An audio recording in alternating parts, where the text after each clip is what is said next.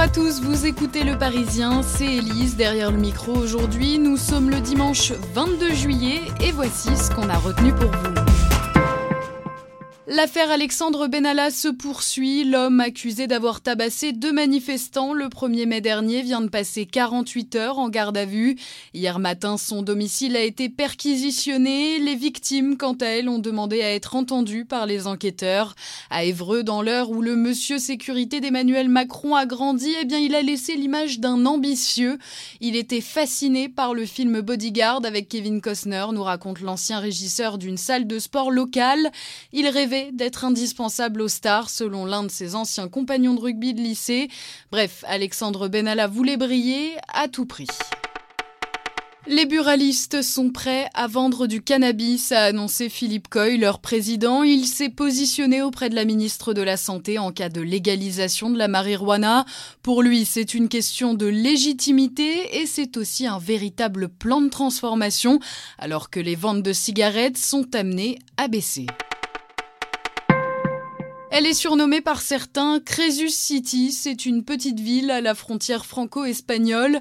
Pertus retenait bien son nom car ce village est riche, tellement riche que ses 586 habitants pourraient ne pas avoir à payer leurs impôts locaux cette année. Ici, les Français viennent pour traverser la frontière à pied et faire leurs courses côté espagnol. Résultat, le parc d'Orodateur rapporte à la commune 800 000 euros par an. Mais pas question de se réjouir, cette histoire d'impôts me passe au-dessus de la tête tellement c'est la pagaille au Pertus, nous a confié une habitante. Depuis deux ans, la commune est incapable capable de voter un budget, du coup tout est bloqué, nous raconte cette femme. L'an dernier, l'instituteur a eu des problèmes pour payer le voyage scolaire des enfants.